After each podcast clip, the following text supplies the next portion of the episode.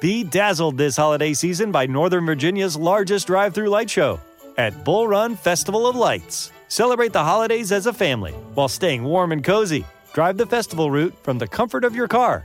Turn off your headlights and just follow the magical glow through two and a half miles of dazzling displays in Bull Run Regional Park in Centreville, Virginia. Plan your visit now. When you visit by mid December, you'll save. Get your tickets today at bullrunfestivaloflights.com. That's bullrunfestivaloflights.com.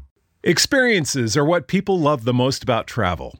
Viator is a website and app where you can book travel experiences like hiking Mount Kilimanjaro in Tanzania or enjoying the views while cruising on a catamaran in the Caribbean. They offer everything from simple tours to extreme adventures. With over 300,000 bookable experiences in 190 countries, there's something for everyone. Plus, Viator's travel experiences have millions of real traveler reviews, so you have the information you need to book the best activities for your trip. When you book a travel experience with Viator, there's always flexibility and support with free cancellation, payment options, and 24 7 service. Download the Viator app now and use code Viator10. That's V I A T O R 10 for 10% off your first booking in the app. One app, over 300,000 travel experiences you'll remember. Do more with Viator. Uh huh. Go, go, lift your Bibles high. We welcome everybody, everywhere, everywhere, everyone's. Lift your Bible. Let's get into the Word of God tonight. Let's say our faith confession. This is my Bible. It is the living Word of God. It gives me abundant life. I am not just a hearer of the Word, I'm a doer of the Word. This Word teaches me that I am more than a conqueror my spirit and my mind are prepared to receive. Hallelujah. Remain standing if you will. Go to John chapter 10. John chapter 10, 10 excuse me, verse 26. We're going to do part three tonight of discovering God's voice. I hope that it's uh, teaching you and encouraging you and giving you practical information. John chapter 10, verse number 26. Just say it again. Look at somebody say, I'm still here. Mm-hmm, mm-hmm. See, if you're going through pain, if you're dealing with pain in your life right now, you, you, you need to stop complaining about that and you should be shouting about that. He said, Bishop, Bishop, why should I be shouting? Because pain is an indication that you ain't dead. Dead folks don't feel nothing. So the fact that you're able to feel pain is an indication that you're so still alive and kicking. John chapter 10, verse number 26. Look at it says, But you do not believe because you ain't mine. I said to you. Verse 27 My sheep hear my voice, and I know them, and they follow me. Now, this first part's interesting because Jesus says, He says, You don't believe because you're not of my sheep. In other words, what He's saying is, You choose not to believe me because you don't really want to be mine. Verse 28, he says, And I give them eternal life, they shall never perish, neither shall anyone. Say that includes you. no, no, look at your neighbor when you say it. Tell him. Say that includes you. Look, look at the other one. You're going to talk to him about 18 times tonight, so you better, if you don't like him, you better switch seats. L- look at him and say, I just wanted you to know that in case you offend me, I'm not quitting the church and I'm not quitting God because of you. I, I, just, I just want you to know that. Uh-huh. Uh huh. I ain't giving you that kind of power. And I give them eternal life, and they shall never perish, neither shall anyone snatch them out of my hand. And I've said this every week for the last three weeks. While you can't be snatched out of it, you can certainly jump out of it.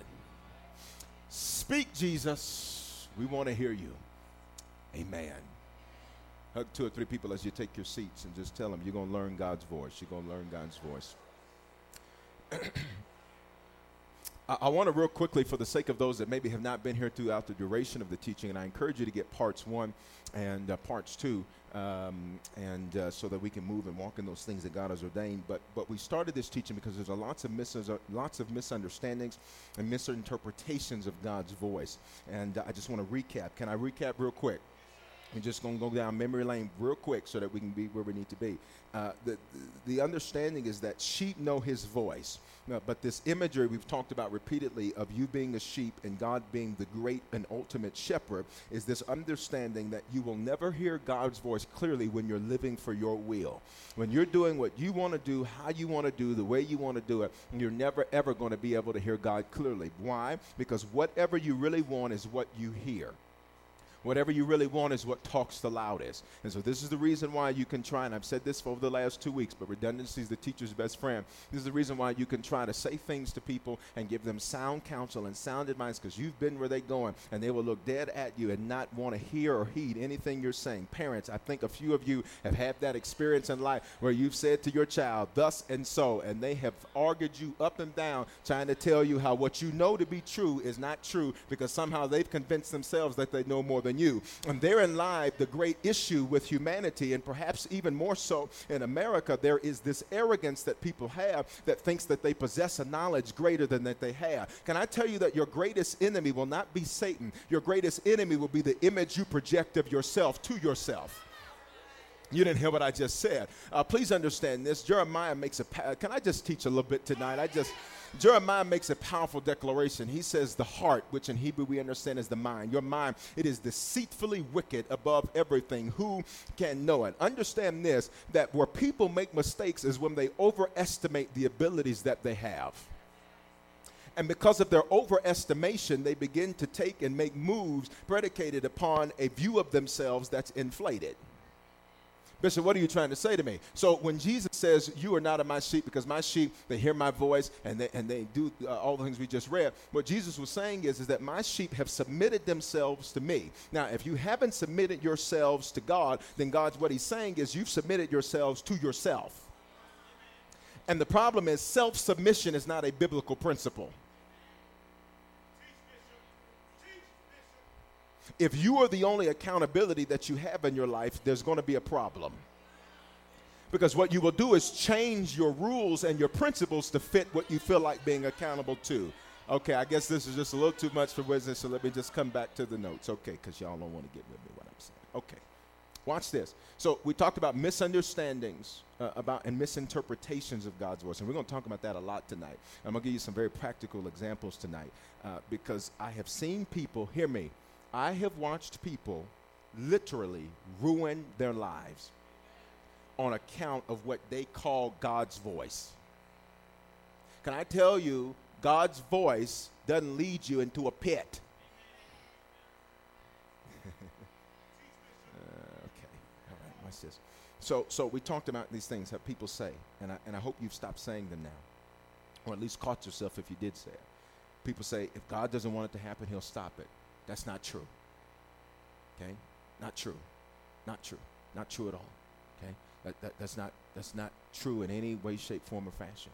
I, I remember I told y'all this story before. There was a man years ago. I was uh, an associate pastor years ago, and uh, this man came uh, to me, and, uh, and he came to me, and, and he was a home, uh, homeless man. They were, they, were, they were really tight in their, their finances, and I don't think he was working, and the wife wasn't working. And they had literally they had the entire Brady bunch. They had all of them, Marsha and all of them. I mean, it was it was it was a, a, literally that when the church would go pick them up in the van, they took their whole van. So they had a whole van for the. What y'all laughing like that ain't funny? That's funny. That's a lot of kids. No, that you ain't got you ain't got to be sanctimonious. That's funny. They took the whole van, so they were their own pickup route. Now, listen, I asked the man, I asked the man, I said to him, I said, explain to me. I said, I'm just curious. I said, because, you know, you've got these kids, and I'm looking, and they, their shoes are tore up, and, and, and their, you know, their, their clothes are messed up, and, and they're not able to, to always bathe, and, and, and simple things like that. And I, and, I, and I asked him, not, not out of, and I wanted you to hear my heart, it wasn't out of looking down, okay? It was nothing like that. I just asked him, I said, and I see that she's pregnant again. And I said, I'm just curious as to, you know, did, did y'all maybe think that was the best thing to be doing is to have a, a child right now?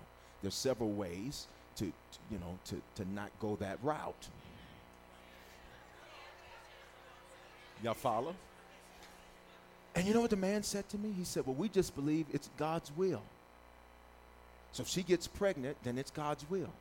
I said, The problem with your thinking is that if I unilaterally apply that to life, then that means everything that happens is His will. So then, why then, why then are we mourning the loss of people on something like 9 11 if you're expostulating a principle that's suggesting that everything that happens happened because he wanted it to happen. I said, so please do not blame the poverty you are in and the poverty you're raising your children in. Do not blame that on the fact that God didn't stop your sperm from fertilizing her egg because that's the natural order. Y'all don't want to say nothing to me. That's fine. Okay. Y'all still stuck in, I'm still here. Okay. Y'all still there. That, that is not God's order. That's ridiculous. So then, if that's true, then let's unilaterally apply that, okay? So let's apply that across the board. So then, why do you lock your doors? Because if it's God's will for nobody to come in your house, ain't nobody gonna come, right? No, you're gonna lock your door. You locked your car when you came in here, most of you. Now, listen, this is a relatively safe zip code. You know, there's 2.3 persons in each home you know, average household income, I think in this zip code of $73,000, something like that, average household income. You know, there's a very diverse culture and mixture. I mean, th- th- this is, your car is probably not going to get broken to if you parked on this side of the building. I'm, just, I'm joking. Please, if you get offended, please, please, please. Now, but why'd you lock your doors? Hmm? Using what? Wisdom. Somebody said, just in case. But now, wait a minute. But if everything that happens is God's will, then would it matter that you locked your doors? Huh? Let's take it another further. Then why do you wear your seatbelt? Because if it's God's will, if you're saying that if it's God's will for you to go, either way, well, then, in that case, why follow the speed limit? Do you understand the point I'm making? That's ridiculous. And I've heard people use that as a method for saying, well, since God didn't stop me from doing that, He must want me to do it. That's not true. And you're going to make horrible decisions if that's your barometer. Another thing, y'all all right? People say everything happens for a reason. Yes, it's because you did it. Did not understand that? Now, I know this is this is ruffling and shaking some of the ideologies that you maybe were taught because you know what? If you especially if you grew up in church, you were taught something like this: God is in control. And then they take it further, and God is on the throne. Mm-hmm. But the problem is, is that that was taken too far in its application. You follow? Okay if what you're saying is everything happens for a reason, then what you're erasing the power of is Genesis 8 and 22. As long as the earth remains, there shall be seed time, harvest time. So, so watch this. What you're saying is, is that then God has reversed the order that he set in, in, in, in play from the very beginning. In Genesis, the order God set in place was that he put seeds in place and trees that could bear seeds so that he would create once and then never have to do it again. You, you, missed it. So, so when he created man, he said, I'm going to give you the ability to recreate yourself so that I never have to recreate another man again. Y'all, y'all not hearing what I'm saying? So, so, so, for you to suggest that everything happening for a reason means if he wanted it not to happen, he would have stopped it, then understand what you're doing is negating the way he's done things since the beginning. The way he's done things since the beginning is he said, I'll give you some seed. Now show me what you're going to do with your seed. Which means rather than you being angry about where you're at in life, stop that and instead say, I may have not been dealt the hand you were dealt, but baby, I was given some seed and I was dealt a hand, and it may have not been yours. I may have not been born in your zip code. I may have not been born into your bloodline, but baby, I was given something, and you got to watch me work what I've been given.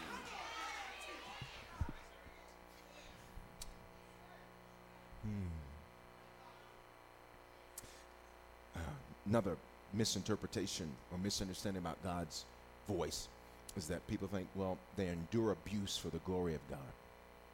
In relationships, they say, well, I know it's not right, but you know, I'm just a soldier for the Lord. No. Misinterpretation, misunderstanding. Now, now, now watch this. We talked about this, and, and I'm just reha- recapping, and then we're going to get to new material in just a moment, but I want to make sure we're on the same page. Say, discovering God's voice.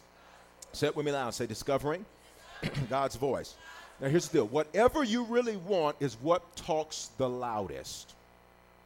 Whatever you really want is what talks the loudest. And it's so important to understand that. That's why we started talking about your will being broken. Because as long as you're living for your will, what you want will always be what you want, which will always be louder than what's right. What's right and what you want are two different things. Oh God, I wish I had. Maybe y'all gonna talk to me over here because what's what's right and what you want are two different things, and sometimes they are enemies. Sometimes they are diametrically opposed. Sometimes they are not even on the same continent. Sometimes they are not even on the same planet. Sometimes what you want is on Mars, and what you and what's right is on Pluto. Because what you want is to get even, but what's right is to pray for.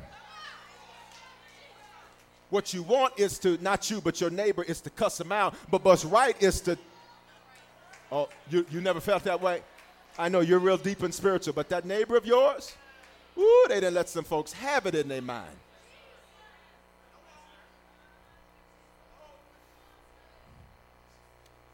Say, whatever I really want talks the loudest. When, when you want to justify to yourself not going to work one day, and I know you don't do it. I'm, I'm, again, I'm dealing with your neighbor. We're going to get them saved for church is out. Uh, when, when you really don't want to go work that day, what you really want begins talking before you even fully get up. In fact, it'll start talking the night prior to.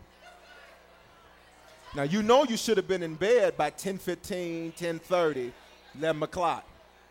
But here you go, it's 12:15.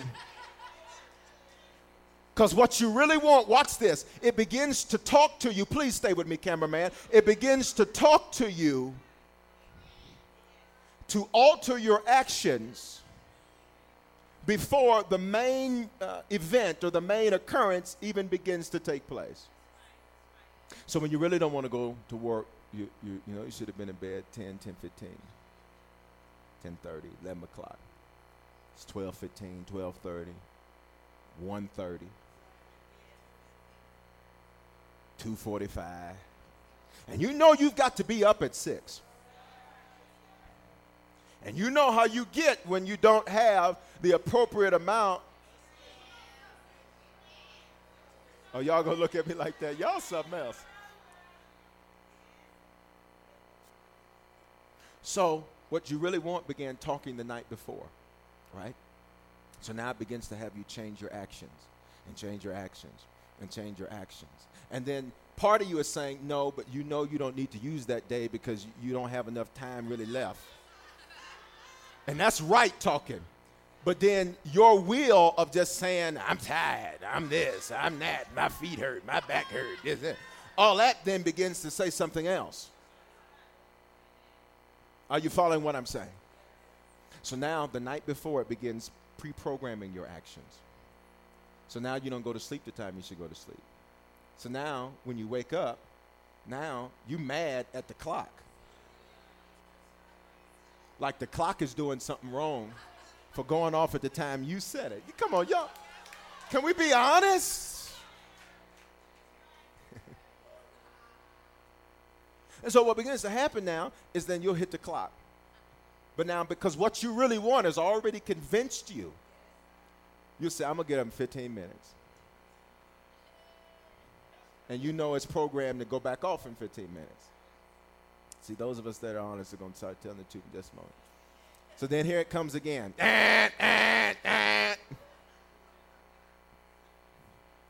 Then you wake up out of that semi sleep you had, because it wasn't real sleep, it was semi sleep. Because you just kind of close your eyes and just, you know.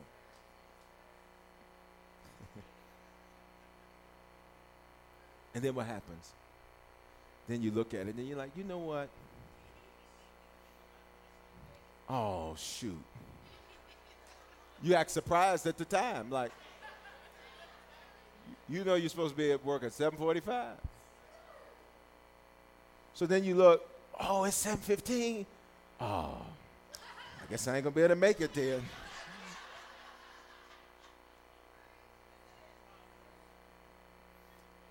And then the right part of you, the right part's like, well, let me get up and at least try to act like I'm gonna try to, you know. And then all of a sudden, like, ooh, but you know what? My stomach, I don't know. Maybe I do feel bad. I shouldn't have ate so late. I better use wisdom because Bishop said use wisdom at church. I better use wisdom.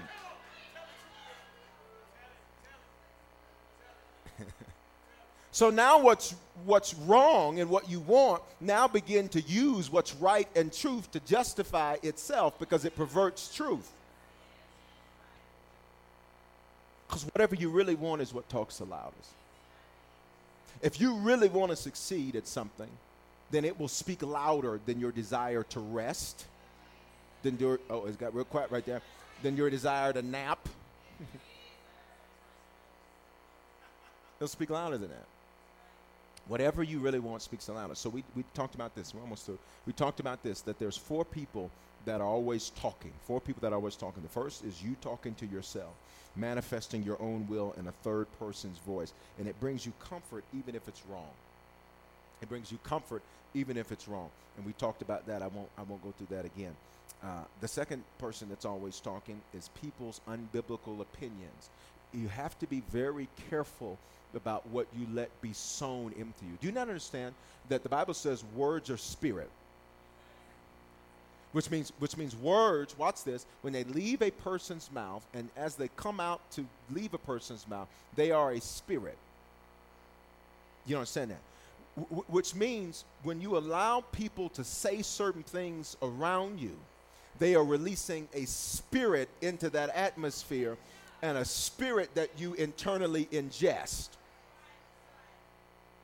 Jesus said the words he speaks are spirit and they bring life, which then gives us a principle that then some words that are spoken can bring death. Now, not necessarily literally death, but it can bring the death, watch this, of vision. It can bring the death of hope. You, you were believing that you could accomplish something, and then somebody sowed a spirit. See, you're busy looking for pitchforks and demons and goblins. You need to be looking for that. You need to be looking at the person next to you because that person next to you possesses spirits. life and death are in the power of the tongue. They that love it shall eat its fruit. So, so, so you have to be careful. I'm very careful uh, about uh, who I let say things to me and around me. Because I'm conscious of the fact that, watch this, a spirit, say spirit. Can you see your spirit? No. Now, you are a spirit that has a soul, which is your mind, thoughts, and emotions, that lives in a physical body. This is your earth suit, and the real you is invisible to the human eye. Got it? Check this out. So, just like you can't see your spirit, you cannot see the spirit of the words that people say.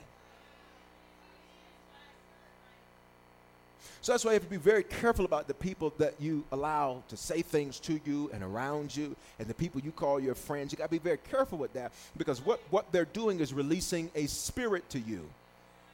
And then it can attach itself to your spirit, and before you know it, you're walking around with somebody else's depression. You're walking around with somebody else's defeat. You're walking around with somebody else's issue. You're walking around with somebody else's insecurity. Why? Because that spirit was released and you didn't even see it.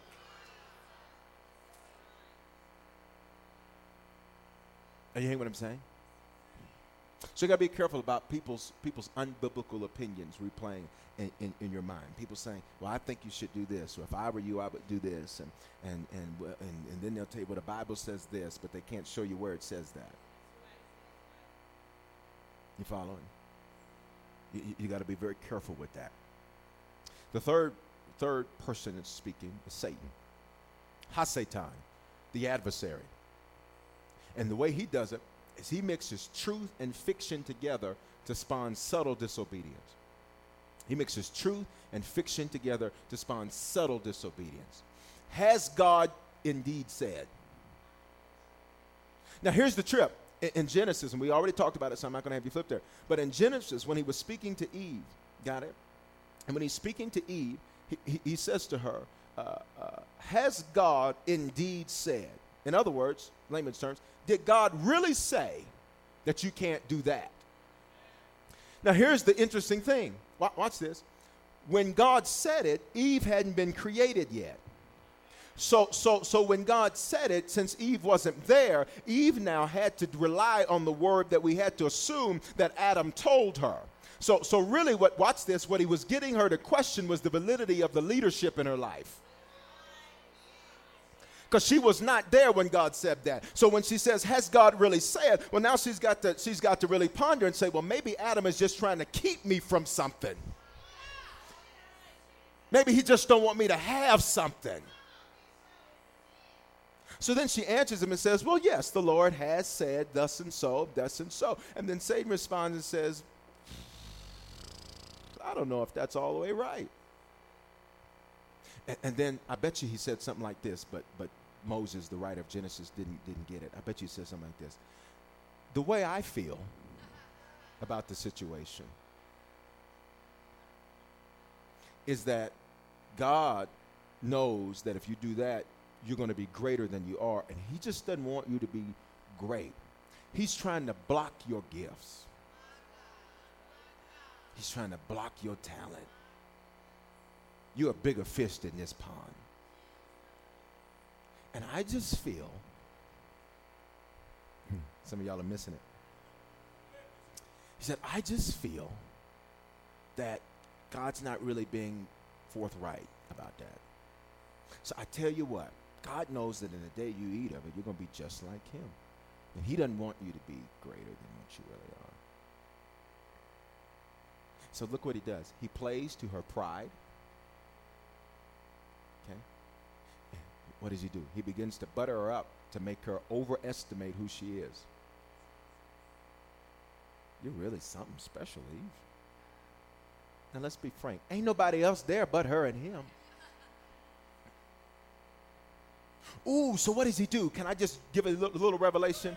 I ain't been able to give revelation in seven years. Can I give just a little revelation? What he really wanted her to do was to have a competition with her husband. Okay, y'all, oh, y'all don't want revelation. Okay, I'll leave that alone. All the ladies just stop listening right there. He wanted a relationship that was supposed to be complementary to turn into a relationship that was competitive. Okay, I'll leave it alone. He mixes truth and fiction together to spawn subtle disobedience. He deceives by giving incomplete truth. And the part of the truth he leaves out is the part that creates the chaos. And then the fourth thing, the first fourth person talking is God. Somebody say being bingo. Now, now watch this. We said this, and I want to say it again. God's voice is God's leading, and most often it does not appear in an audible voice. There were very few times uh, that God spoke audibly to someone in the Bible that wasn't in a prominent leadership role. That's God's precedent. And if He's the same yesterday, today, and forevermore, He follows that same precedent today. Not because that person in the Bible or that person in a prominent leadership role is better than you or better than anyone else. It's just that the function's different. Uh, why have a doctor if you can operate on yourself? Say the function's different. The function, the, the function's different. So now watch this. In Scripture, his precedent was primarily reserved his audible voice to set uh, spiritual leadership. Now, when God does speak, he speaks through his leading. Say his leading. Say his leading. Say it again. His leading. Okay. Now, now, now watch this. Uh, we talked uh, last week about how God spoke in the Bible from the less frequent to the most frequent. And last week uh, we discovered that the fifth uh, way, the most infrequent way, was angelic visitation. All right, and we talked about that, so you understand now that angels are not going to appear to you uh, with wings and halos. You understand that? We learned that last week. All right. Then the fourth way was through something or someone that you would not expect. And remember, we talked about Balaam's donkey uh, uh and how God used uh, a, a, a, a, jack butt. Uh, mm, okay. King James calls it something a little bit more vivid that he used something that you would not expect to speak to you which is the same way sometimes god uh, will speak he will speak through people that you would not expect it'll be the one that is the worst and can i use this word i'm not saying it judgmental but the worst heathen you know and then and, but you trying to act heathenish? And so then he'll use them to say, now i'm not being judgmental i'm just making a point. He'll use something you wouldn't expect. You'd expect to hear from god at church. You wouldn't expect to hear from god in the club next to your friend. And then they'll be like you know they'll say something real deep and spiritual. And you'll be like how in the world you say that has anybody had that happen yet? You're like, how you saying that? I'm the one go to church. I'm the one be praying. It's like, how you saying that? And then it convicts you to the point. To, I mean, that's a whole other kind of conviction.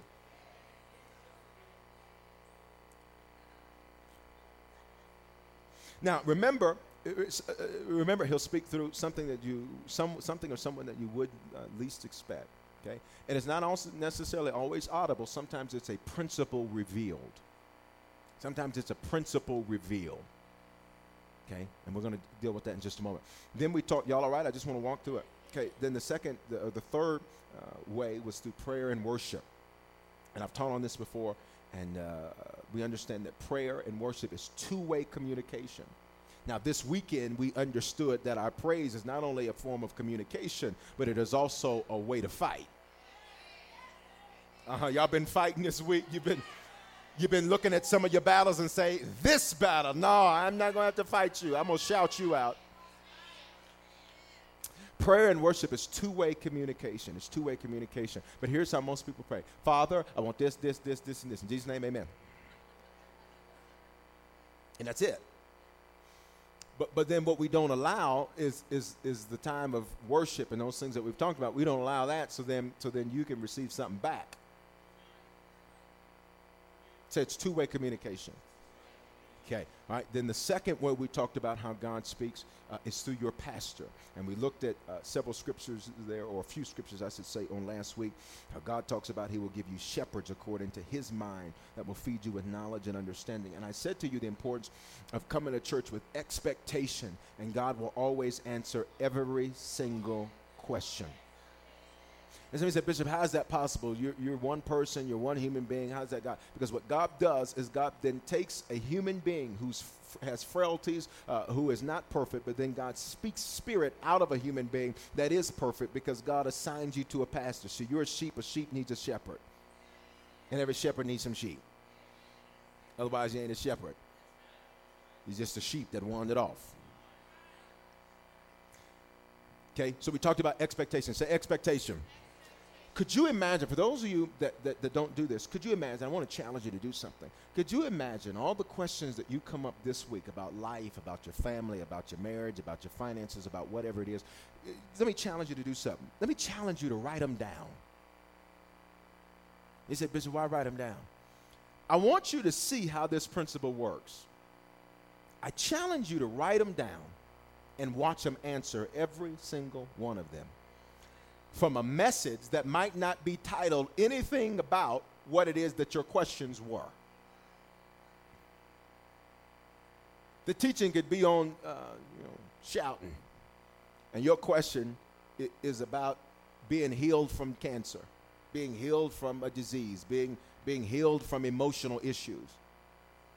But watch him answer your question in a message that seemingly has nothing to do with what it was that your questions were. Do I have any witnesses that say, I, Because expectation is the breeding ground not only for the miraculous, but expectation is the breeding ground for answers. You know, the student who gets their questions answered, the one who asks them. That's who gets their questions answered. The student that asks their questions. I challenge you, just write them down. If you don't do it, that's fine. That's fine. But I challenge you, I challenge you to write it down. If you've never done it, I challenge you to write it down and watch them answer your questions. And then you'll be like, you'll come up to me after the experience and be like, Bishop, well, I wanted to talk to you, but uh, ain't really nothing for us to talk about. happens every single worship experience. People say, I had some, I, I wanted to receive and this and that, but I didn't even do it. Why? Because that's the second most frequent way that God speaks to you. You want to hear from God? Come to church. People say, Oh, I just can't hear from God. I just don't know what to do. You can come church. And, and not just come, but come consistently. Watch this. Why, Bishop? Because what God is speaking, hear me, is not a sentence, it's a book. It, it, it's, it's not just people say, I just need one word. No, you don't. No, baby, you need the whole word. You need all the word. And what God is speaking, He says, and we are living epistles, which means you are a letter that's being written to somebody else. See, that's why you got to go through what you're going through, because somebody else is going to read the book of you one day, just like we're reading the book of them today. Y'all not hearing what I'm saying? And so, what God is speaking, it, it's a book. So the reason we want to be consistent in our church attendance is because the only part you get out of one message is just that particular portion of the book. And so what happens is, what happens is, is when you miss and, and, and when you're when you're not consistent and faithful, what happens is, is then you got missing parts of the book, and you're trying to get an understanding of the book, but you can't because you got missing parts to the book. Because the week that you thought you didn't need to hear from the book, you missed the part in your book that you needed. He's writing a book. the, the book is you. Say your name. Say, say it like you love your name. Say, yeah. He's writing a book of you. Just like we're reading Isaiah, Daniel, Nehemiah, these, these men today. Okay? One day somebody's going to read you. And that is the reason why you deal with a lot of the stuff that you deal with. It is, it is not because, Jesus, it is not because, watch this, it is not because just of you. It is because God says, I know the people that are going to be reading you one day. See, see, Daniel going into the lion's den wasn't necessarily because Daniel needed to go into anybody's lion's den. It was because one day somebody was going to be surrounded with things against them and surrounded with obstacles that were larger and bigger than they. And God said, But if I let them see how I brought Daniel out, Jesus, I'll let them see how I'll bring them out the three Hebrew boys that got thrown into the furnace, it was not because they needed to go into anybody's furnace. It was because God said there's going to be some day where stuff is hot in your life. There's going to be some days where the fire's all around you. But if you see how I brought Shadrach, Meshach, and Abednego out, you'll see how I bring you out. So when somebody reads how you were able to survive that tough time in your life, they'll know that God, if He did it for you, He's going to be able to do it for them. And the same God that lifted you up out of darkness is the same God that will lift them up. And the God that brought you out of depression is the same God that will do it for them.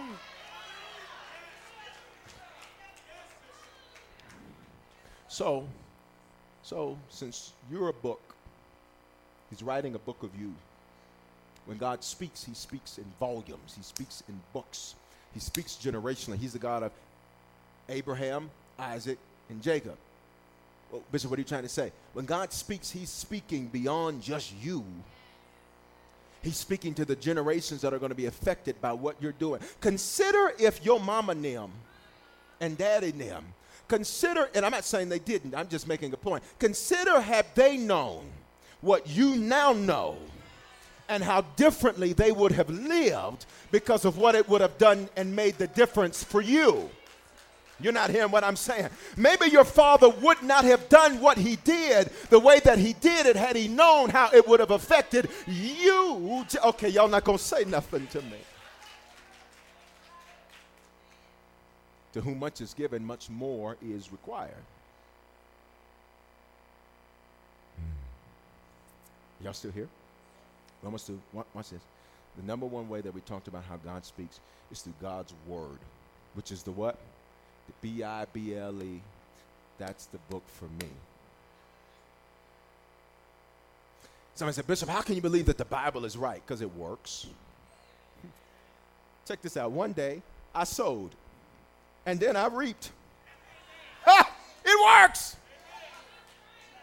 One day, I prayed for when I wanted to cuss out, and then I got double. It works.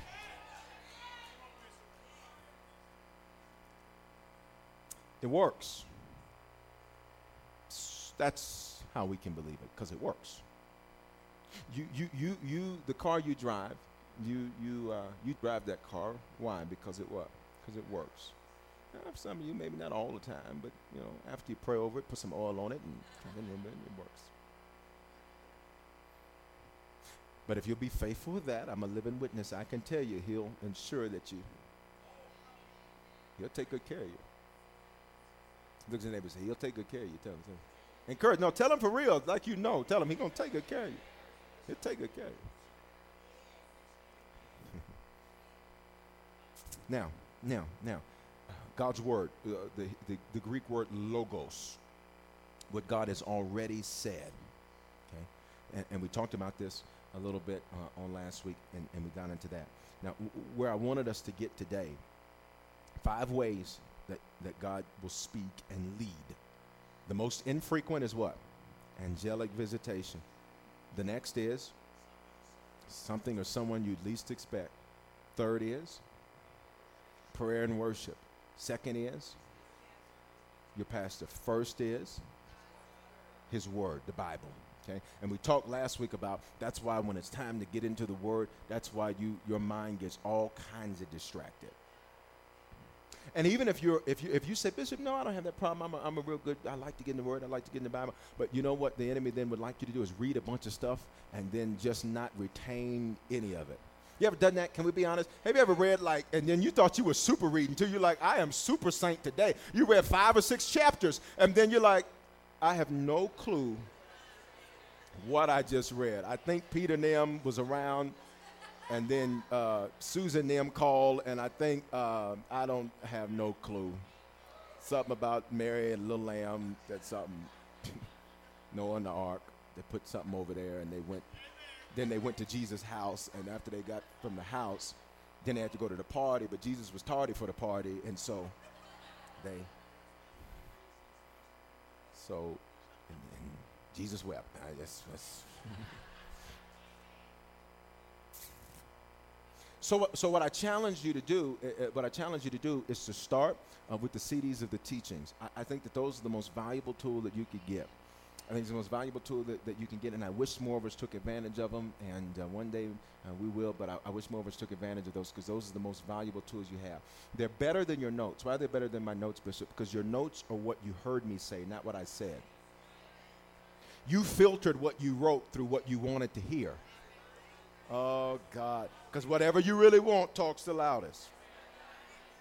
That's why if, you, if you've ever been, if, you've if you were in college, if you went to college and, and, you ever had to do a group paper and then everybody brought their notes together and then you had that one person or two people in your group, you're like, what are you talking about? Anybody, yeah, you're like, that is not what they said. And then they got little drawings off to the side, little spaceships and doodle doodle doos over here. You're like, what are you talking about? I'm so glad I took my own notes. Couldn't depend on you. Thank God I ain't a cheater. I would have failed. So, so the CDs are the most valuable tool. And where I said to start uh, in reading God's Word, a great place to start is just where we were in church. Okay? That way, it's already been taught to you, so you have a better understanding. And then as you begin to read it and read it and read it, it's redundancy. Now, here's the great thing about it the Bible says that the word is living, which means as you read it, watch this, because it's living. As you read it, you could read the same verse a million times, but on that million and first time, it says something completely fresh to you that you were not able to see before. Because not only is it living, but check this out, you're growing. And as you're growing and as you're maturing, there are certain things that you couldn't handle a year ago. There were certain things you couldn't handle a month ago. There were certain things you couldn't handle a week ago. But as you're maturing and as you're growing, you can read that same verse, but that same verse have a brand new, fresh meaning.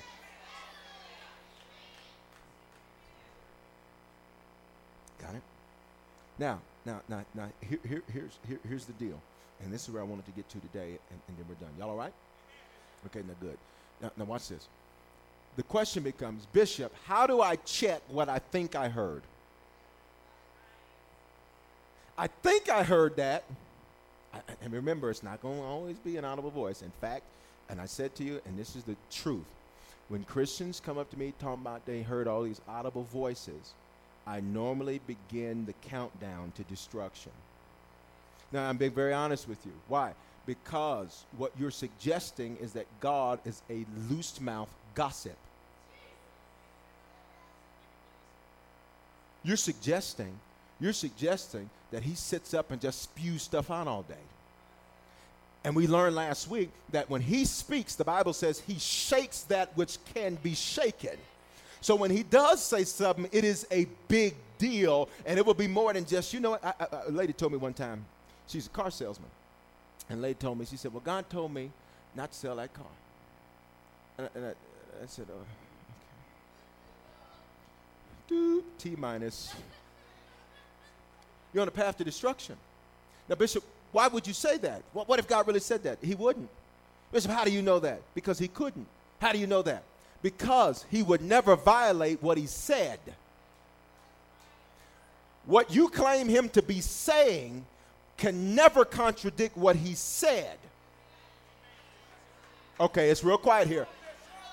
What you claim he is saying to you can never contradict what he has already said. Why? Because then you make him a liar. But he says he, heaven and earth will pass away before you'll ever find him to be a liar.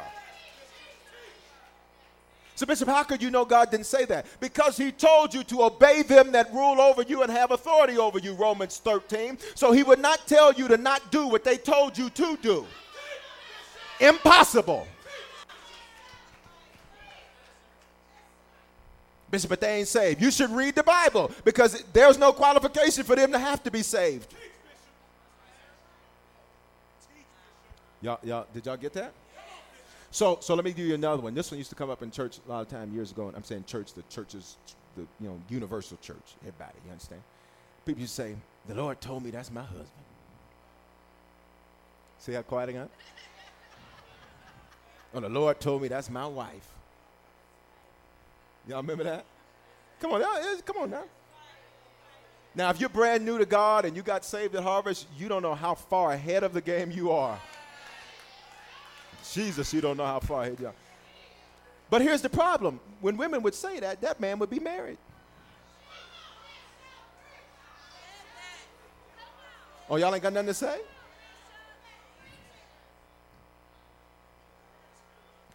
And then they'd sit back looking at the couple like, mm-hmm, because soon the Lord is going to execute judgment. Mm-hmm, that's fine. And then they'll start quoting songs. You may have had him once, but I got him all the time. You know, all this kind of stuff. Y'all ain't to say nothing to me? It's quiet in the Catholic cathedral tonight. Y'all should have told me. I could have worn my vestments tonight if y'all were to be this quiet. We could have just had communion. We could have had the Holy Eucharist. They said, Bishop, how could you know that's not God? Because, Bishop, I know one lady who said that, and 20 years later, they got married. You're presupposing that because he allowed it, he was proud of it. He allows you to do what you want to do too.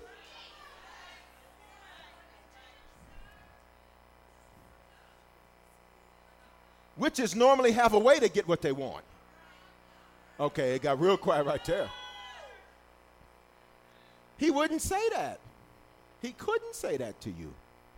It contradicts what he's already said. Do you follow what I'm saying? He, he, he would not say that to you. So, so, so here's the deal. When you think you're being led by God, or you think you're hearing God, here's the first question you got to ask yourself Does it violate the Bible? Check this out. Watch the second part. directly or indirectly. Okay? So the Bible says, Thou shalt not kill. Pretty straightforward, right? Okay. That's direct, right? So we understand that if you think that you're being led to do that, you're lying. You understand that? Here's the principle the principle of killing later on in the Bible appears as this principle of murder, and there's a difference now between manslaughter and murder. This is what are you trying to say? Murder took on a greater principle in the Bible to mean executing one's influence with your words.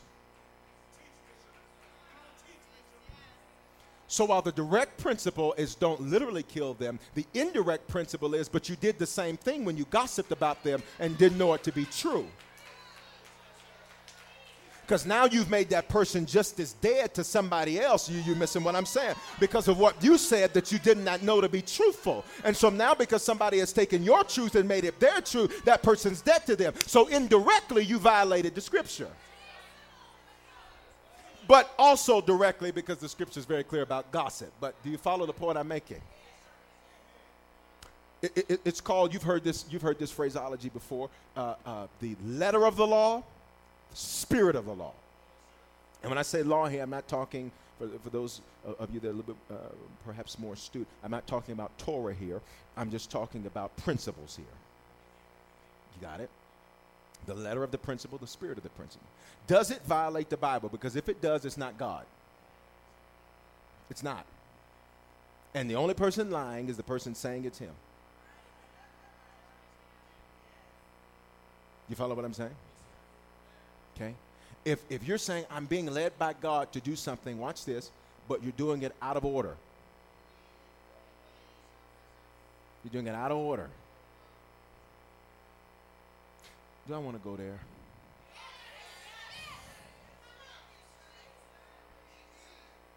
Y'all want me to go?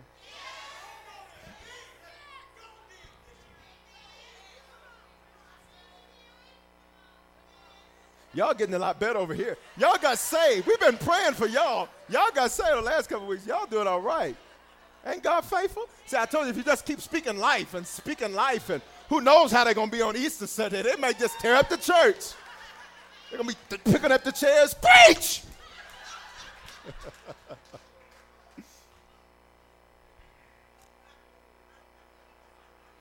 I, I'm not gonna go there, but but I'm gonna kind of go there. I'm a, I'm a, I ain't gonna go all the way to the house, but I'm gonna go to the driveway. Go, John. Go, John. Go, John. Go, John. Uh, um, I just got to figure out how to get to the driveway, I accidentally opened the front door to the house. Here's the point. Say out of order. Say order. God is a God of order. God dislikes order so much that the first thing he did in Genesis when he got there is say, I can't stand this, turn the lights on. And when he said turn the lights on, he wasn't talking about little, the sun, the moon, so on and so forth, because that didn't come until later. He was literally saying, let there be the knowledge of me. He said, because when I enter, there's order, because God is not in a disorderly environment. That's why, for those of you that, have, eh, that, that, know a little bit about the Bible, as you've read, you, you see stories of how when they would mishandle God's presence, it would kill them. And you would say, well, how could a loving God do that? Because God says, my order is so important that when you choose to break it, you choose to get up from up under my protection to where now whatever was going to happen, you're exposed to. See, order keeps you protected. Disorder leaves you exposed. Order keeps you under the blessing. Disorder opens you up to the curse.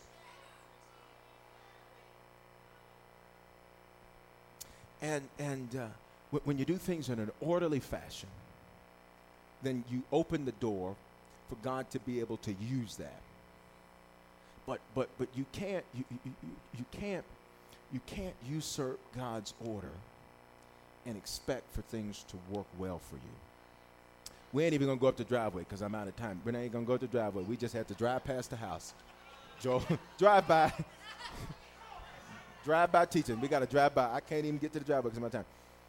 And, and, and, then, and watch this, and then here's the second thing. Here's the second thing. So whenever you think you're being, that, and, and, and that's very important, because I'm telling you, this message is so practical for me and powerful for me because I've seen people misappropriate, misunderstand, and misinterpret and destroy their lives.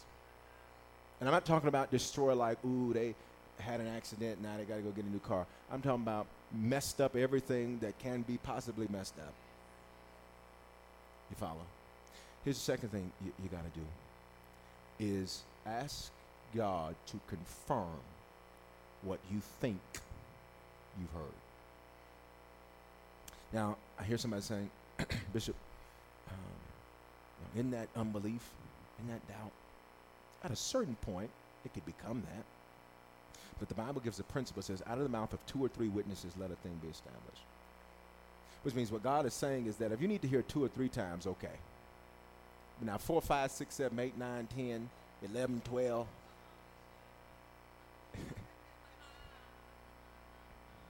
okay, at that at that point, you're just in rebellion. You just don't want to do it because what you really want talks the loudest. Y'all hearing what I'm saying? But now check this out. I'm done. I'm done. I'm done. Check this out. Gideon was in a situation, and uh, God was saying, "I'm going to raise you up, and I'm going to use you as a judge to deliver the people." He said, "I'm I'm tired of my people being oppressed. I'm tired of this, and I'm going to raise you up." And check out check out what happens. Gideon sets up, and two times he asked God to confirm himself. He said, Okay, God, I believe that was you. But now, can you just confirm that by doing thus and so? And if thus and so happens, it's an if then. If thus and so happens, that'll be my way to know to do X. If thus and so do not happen, that'll be my way to know not to do X. So Gideon did that uh, a few times. Uh, there are several examples I could give you in the scripture where people ask God to confirm and then God confirmed. Here's the crazy thing about confirmation, okay? He's not obligated to do it more than once. See, so sometimes you'll say, God, if this is the one uh, that I'm supposed to be with, see, I was saying people got quiet. If, if this is one I'm supposed to be with, then God, thus and so. And if not, thus and so. So then part B happens. And then you're like, hmm, I don't really like that answer. God, if you could just um, sh- uh, show me again, if this is that and that is this and so on and so forth, would you do this? Then he does that. And you, you've been told no twice. Y'all ain't gonna say nothing to me? Y'all was shouting a minute ago. Y'all just dropped out on me. And then because you don't like his answer, you go back for a different one. Now, can we be honest? How many of you, you've asked him to confirm, got an answer, didn't like it, tried to go appeal your case? And here's the problem there is no court of appeals. He, he doesn't have a committee, he is the judge and the jury. Ain't no three branches in heaven, it's just one. There's no voting. If he said no yesterday, it's no today. And next year when you ask him, it's going to be no.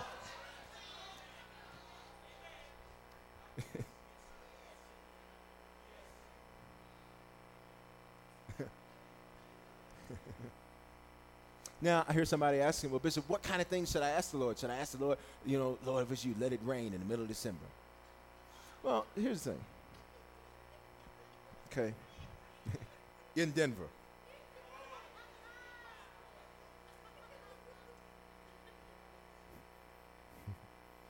I suppose you could ask him that. He's God. The problem is, is I wouldn't hold your breath on that one. But Bishop, what are you trying to say? I'm trying to make this real practical for you, because where most pastors they leave it right there. Just ask the Lord. Right, but there's no practicality behind that. And so then you're going to go out tomorrow and say, Lord, if it's you, let McDonald's have $1 Big Macs. Problem is, Thursday ain't $1 Big Mac day. And you knew that when you said it. It's on Tuesdays. But my question is, why are you still messing with that fast food anyhow? Y'all see what I'm saying? Okay, so, so, so, the, so the practicality of it is, is that in God's leading, number one, make sure that it does not violate the Bible. Okay? Say, Bishop, I don't know what scriptures to look for. We have a resource in the bookstore that lists a bunch of scriptures by subject matter that you can get your hands on. You can use that. You can Google uh, different things and, and that kind of thing, all right, to, to, to, see what does the Bible say. We've got Ask the Bishop available for you. You're going you're gonna ask that way. There's a myriad of ways for you to get answers so that you know exactly what the Word is saying. But then secondly, uh, if you see that, well, it doesn't violate or, or the Scripture, and you get past that and you say, but I'm just not 100% sure, well, then there's no, you can ask God to confirm. You got it? And in doing that, he's not a circus monkey, so don't be creating weird stuff. Lord, if it's you, sh- show up with a you know Superman suit on, and then turn around four times, and then say, you know, Mama say, Mama Samu Makasai. And then after that, turn into Batman, and then just do like this here, and then. Okay? Now we laugh. Ooh, but if we could put what some of y'all have asked him to do up here. Lord, if it's you, let me be able to fit in this suit. I ain't been able to fit in for 12 years. And that's how I know I'm supposed to get that job because I can fit into the suit. Well, look, if you've been eating steadily for the whole 12 years, you ain't going to fit into that suit. Do you understand what I'm saying?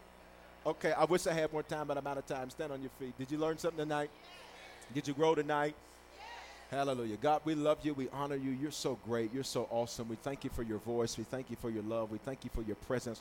Father, we thank you that while we've been through lots of things, that we're still here, that we're still standing, that you're still powerful, that you're still great, that you're still awesome, that you've not given up on us. People may have, and sometimes we may have given up on ourselves, but you have not given up on us with your heads bowed and eyes closed very quickly. If you're in this worship experience tonight i don't want to assume because it's a wednesday night.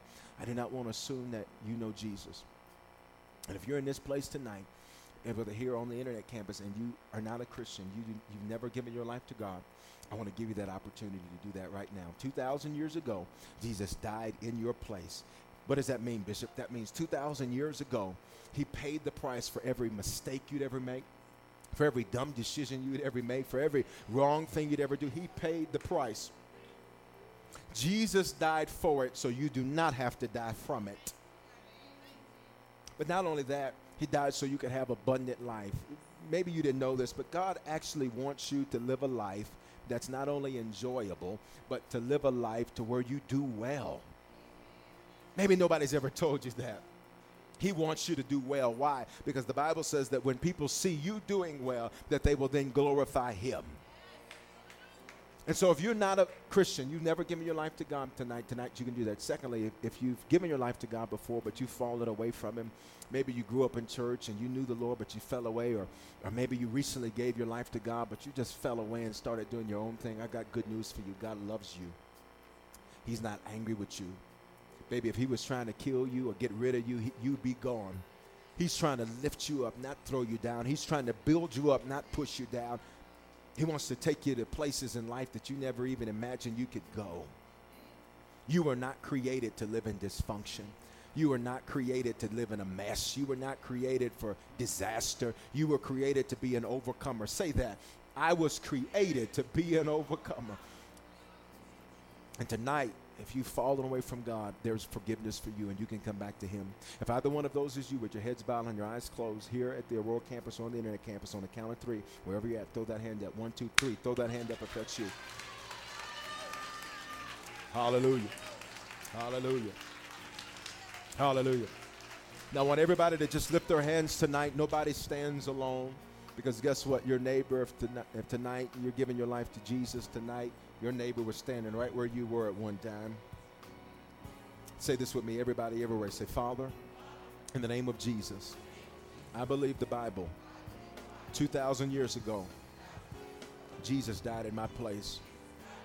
Because of that belief, and because of that confession, the Bible teaches that if this is my first time praying this, I'm a Christian. If I was far from you, I'm reconnected to you. I believe great days are ahead of me. I believe great things are ahead of me. I've had some mistakes, I've had some failures, but that's because you were writing the book. You were writing my story. And I thank you that you're going to get the glory out of my story. I'm not just still here just for myself, I'm still here to bring somebody else with me. When somebody else knows what you've done for me, they'll know you can do it for them. In Jesus' name, would you give God a shout all in this place? I said, would you give him a shout all in this place? Another level, can you give him a shout in this place? We learned on Sunday, let's shabach the Lord. Let's Hallelujah. Hallelujah. Experiences are what people love the most about travel. Viator is a website and app where you can book travel experiences like hiking Mount Kilimanjaro in Tanzania or enjoying the views while cruising on a catamaran in the Caribbean. They offer everything from simple tours to extreme adventures. With over 300,000 bookable experiences in 190 countries, there's something for everyone. Plus, Viator's travel experiences have millions of real traveler reviews, so you have the information you need to book the best activities for your trip. When you book a travel experience with Viator, there's always flexibility and support with free cancellation, payment options, and 24 7 service. Download the Viator app now and use code Viator10. That's V I A T O R 10 for 10% off your first booking in the app. One app, over 300,000 travel experiences you'll remember. Do more with Viator. With LuckyLand Slots, you can get lucky just about anywhere. Dearly beloved, we are gathered here today to. Has anyone seen the bride and groom? Sorry, sorry, we're here. We were getting lucky in the limo and we lost track of time. No, Lucky Land Casino, with cash prizes that add up quicker than a guest registry. In that case, I pronounce you lucky. Play for free at LuckyLandSlots.com. Daily bonuses are waiting. No purchase necessary. Void where prohibited by law. 18 plus. Terms and conditions apply. See website for details.